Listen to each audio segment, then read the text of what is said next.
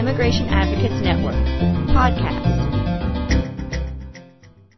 Hello, everyone, and welcome to this podcast on immigration detention preparedness and support. We are joined with Gowan Lee and Sarah Brenes from the Advocates for Human Rights and Sebastian Zavala from the Immigration Advocates Network to discuss how families and community members can help ensure their immigrant friends and loved ones are prepared for increased immigration enforcement. We will also discuss what to do and how to support members of your community and loved ones who have been detained by ICE. My name is Casey Mears. I am the AmeriCorps Vista Volunteer Outreach and Resource Coordinator at the Immigration Advocates Network. Welcome. Why don't you all tell us a little bit about your work and why you think this type of preventative planning is important?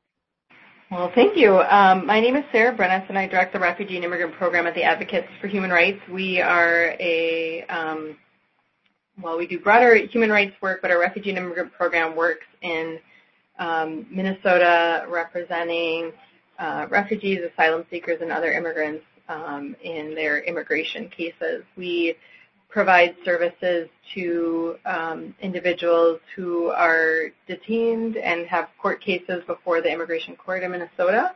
Um, we are a partner of the Minnesota Detention Project that provides services to uh, individuals who are detained prior to their first hearing before the immigration judge. We have a pro bono project that provides services, representation to individuals in bond hearings, and then work with partners on legal orientation programs at the county jails that uh, detain immigrants in our jurisdiction. Um, we're also listed on the free legal services list that the court distributes to anyone who has a case before the immigration court. So we have um, we reach out to try to identify potential individuals that are in immigration proceedings as well as receive calls from them.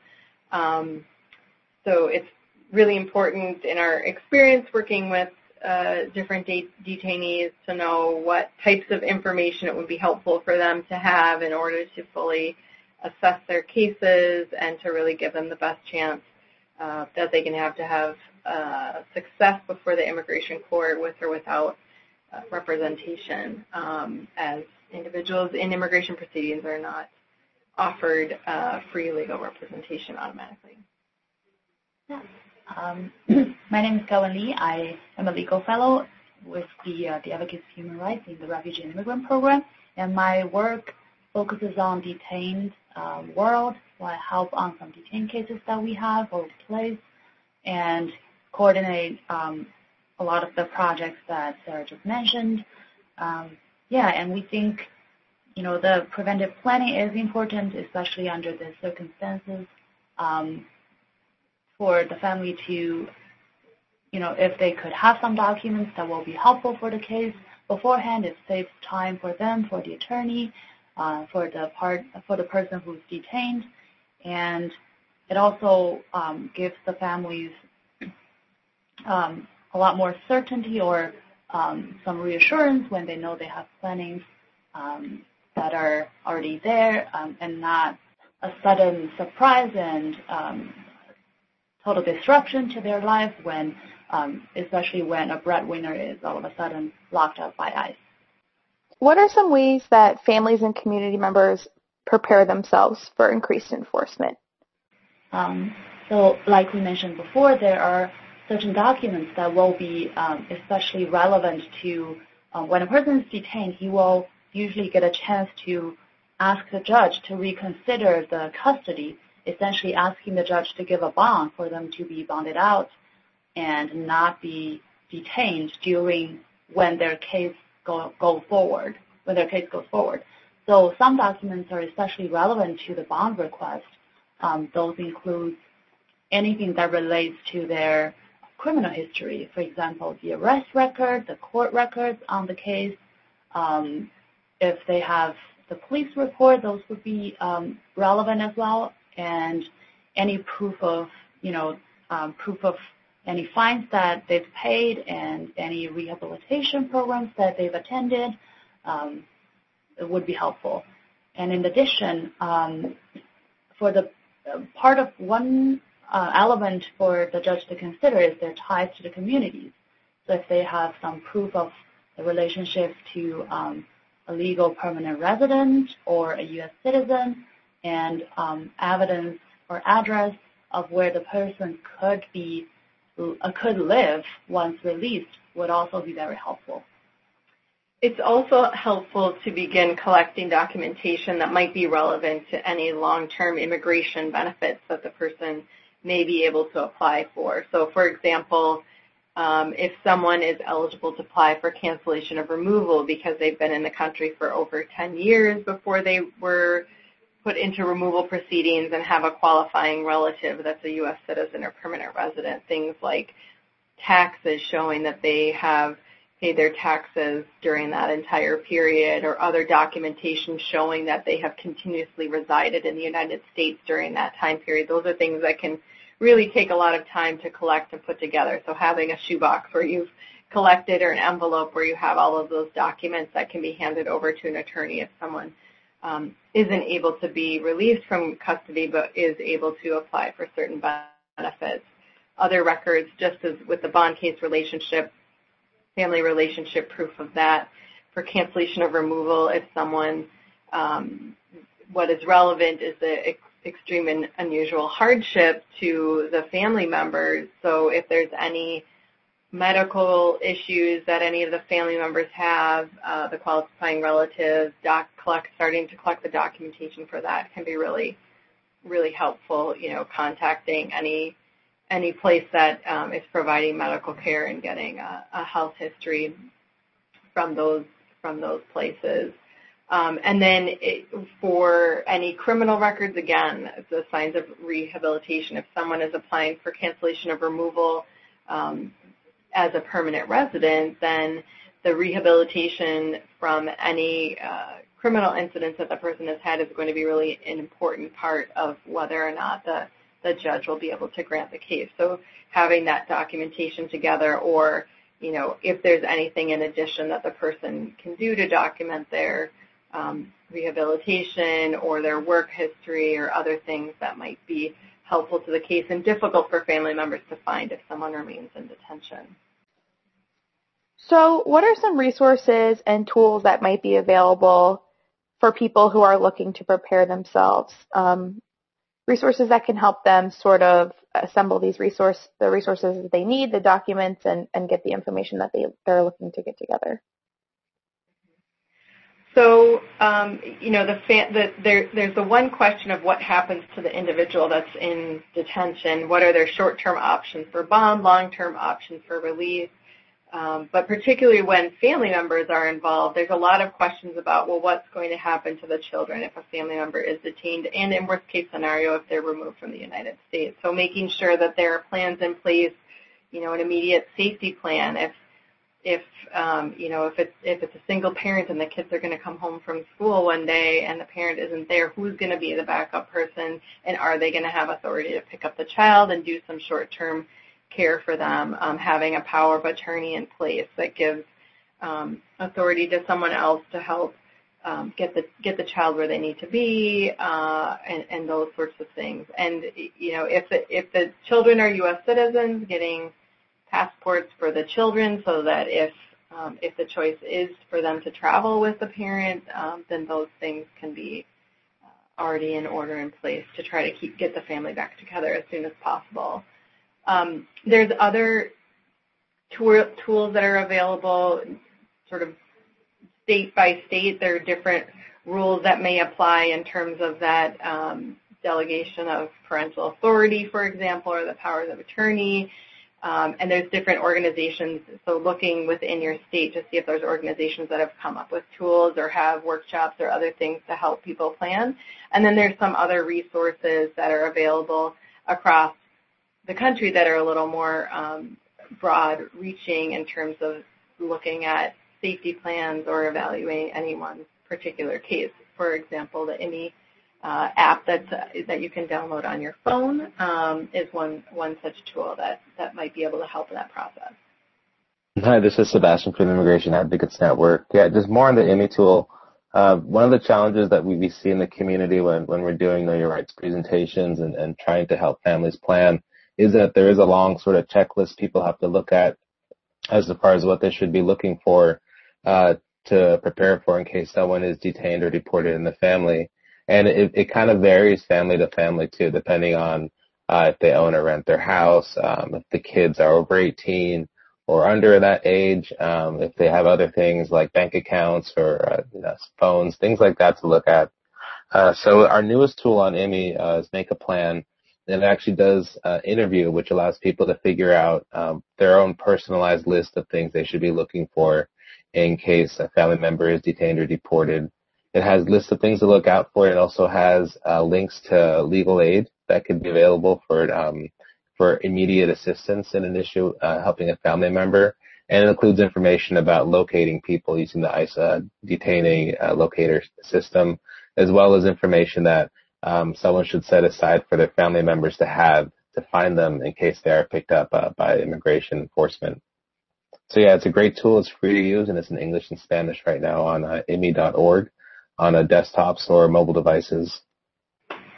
So moving on to sort of a volunteer um, community member angle, um, what are some ways that people who are concerned, who want to help um, and support people who may be at risk for being detained or deported, how can they provide support and and sort of guide people and get involved? Sure. Um, so um, yeah, there are because we're facing a national audience, it's very hard to pinpoint to specific programs. But um, depending on the region, there are a lot of um, different, I think, different programs across the country that um, community members can join to provide support. Um, one is there are a lot of sanctuary movement um, across the country, and a lot of those um, those places you can, you know, contribute to um, to part, be part of it and to provide some support. It could be monetary, could be you know write a letter to a detainee. Um, for example, our local um, in our in our jurisdiction there this letter writing project that um, uh, you know people volunteer to write letters um, to detainees, and they also sometimes go visit people um, in detention to provide moral support, emotional support, and you know, um, and those are important because, you know, for people who are detained, they're kind of isolated, they have limited access to the outer world, and um, they feel depressed a lot of the times, and those support can help them go through the process, the, the whole removal proceeding process. Um, so, yeah, and then, you know, um, we, we talked about um, bond hearings and removal hearings. And one essential part in both of those different proceedings is um, some letter of support from community members to show, for example, this person has, um, you know, if if someone knows um, a detainee for 10 years and can attest to um, his his past activities within the communities that will be helpful to the case, those letters would be important for the case. So if someone reaches, a family member reach, reaches out to the community, um, be very, being very helpful and provide those support is also something that um, everyone can do. Yeah, so on, on the national level too, uh, we have a we have a partner project called Stands with Immigrants, and people, if they want to look for volunteer opportunities that match their own professional set, that's a good site to go to. I think it's important to, for people just to understand that you don't have to be an immigration expert. You don't have to understand the, the complicated sets of laws that affect immigrants to really help and advocate for others. And um, just uh, you can use your own skill set. A lot of the times there's a need for understanding of serving immigrant communities in the industries people work in, uh, such as healthcare, um, educators and teachers, uh, social workers, um, even people in, in um, jobs that they wouldn't expect that they can they can always have a role and they can always they can always help people and empower others. Um, so Stands with Immigrants is a site to check out for other kind of campaigns and actions that may involve people in the work they're already doing. Yeah, and one thing that I just thought of thought about is, you know, um, reach out to local organizations like uh, you can check Stand with Immigrants or some organizations that were constantly looking for help and people can help out with ways that they didn't know they could have.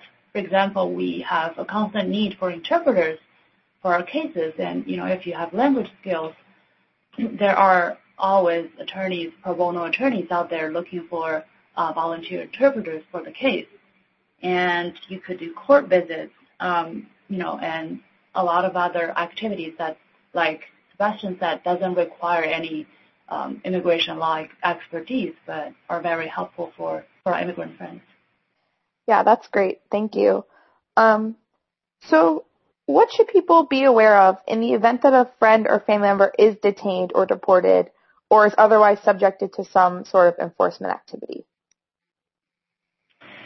Well, I think one of the first things to do is sort of understand the process. Um, oftentimes, you know, it sort of depends. Is the person detained by local law enforcement and then might be turned over to immigration custody, or is are they apprehended directly by um, immigration custom enforcement? Sometimes, if someone's picked up by local law enforcement, they might be eligible to to post a bail in the criminal context, but if immigration has placed a hold on them, then that money might be lost um, if immigration just comes and picks them up as soon as they're released um, from criminal custody. So those things are important to keep in mind if someone is undocumented, and depending on your jurisdiction too, different localities are operating in different ways in this regard.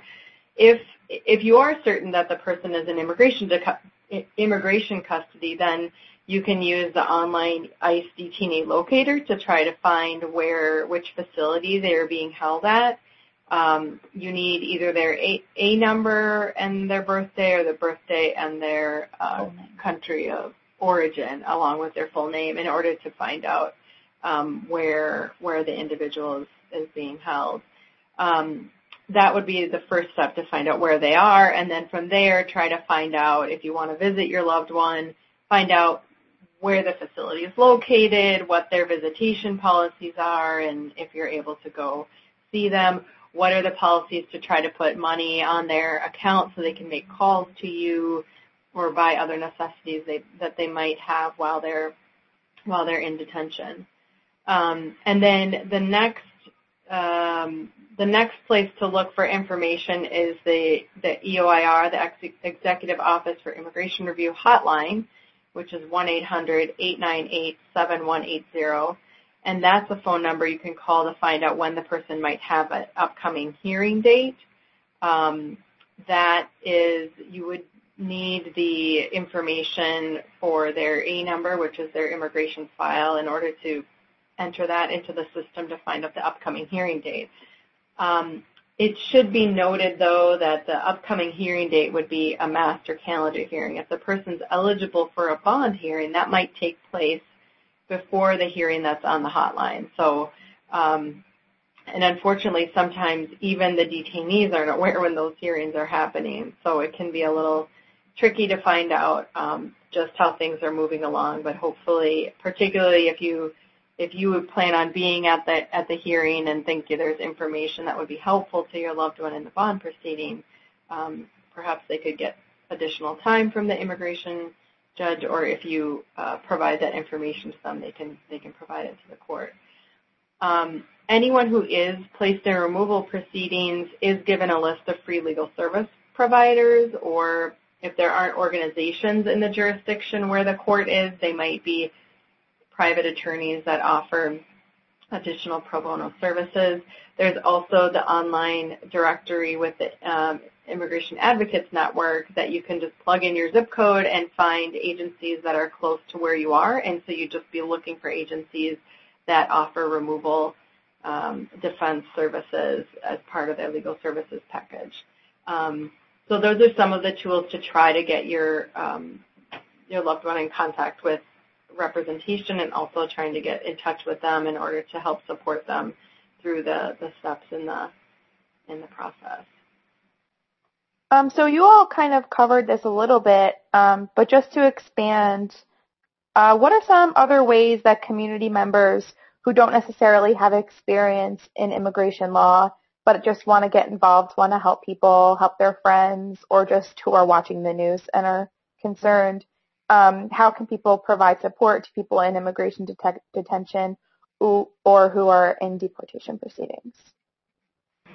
Um, I can expand a little bit on some of the um, observer observation opportunities out there. depending on the jurisdiction, some jurisdictions now have um, the so-called observer project where um, community members, you know, anyone um, can go to court and observe immigration proceedings. Um, this is not a very direct way of helping out, but it, um, you know, provides some trans- transparency, some accountability to the court system, um, for the court to know that, you know, people, the public is watching the court proceedings. Um, and so if folks are interested, and this, this helped, this has helped a lot of our volunteers to really um, learn what immigration proceedings are like, and it opened a lot of people's eyes because they never imagined what it what it is like um, when a person is detained and goes through a removal proceeding.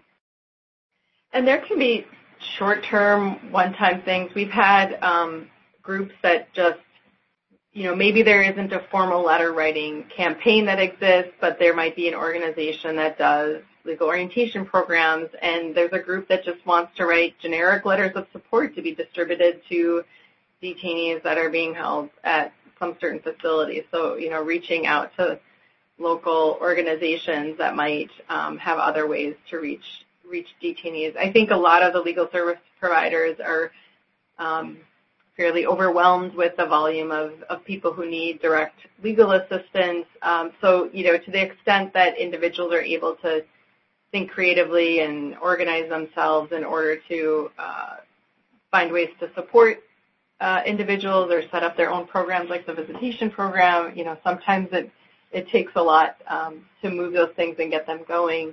But in the meantime, you can find different connections. And I think just not underestimating the power of uh, our, our local and state government agencies to really look out for their community members. And there's, um, you know, a lot that can be done to promote um, policies that are welcoming of immigrants or specific funding. You know, there's different states and local government entities that have made it uh, a point to provide funding so that individuals in detention do have access to representation. And so those broader, broader works of political advocacy um, can really go a long way to provide additional access to, to individuals who are facing removal proceedings. Um, so before we wrap up, um, is there any final comments or anything else anyone would like to add um, to our audience regarding options or um, preparations for friends and loved ones um, who may be detained or deported or anybody who's concerned? Yeah. Um, one thing that I like to bring up is understanding that the immigration bond is usually much higher than criminal bond, um, the minimum bond amount is 1500 per statute.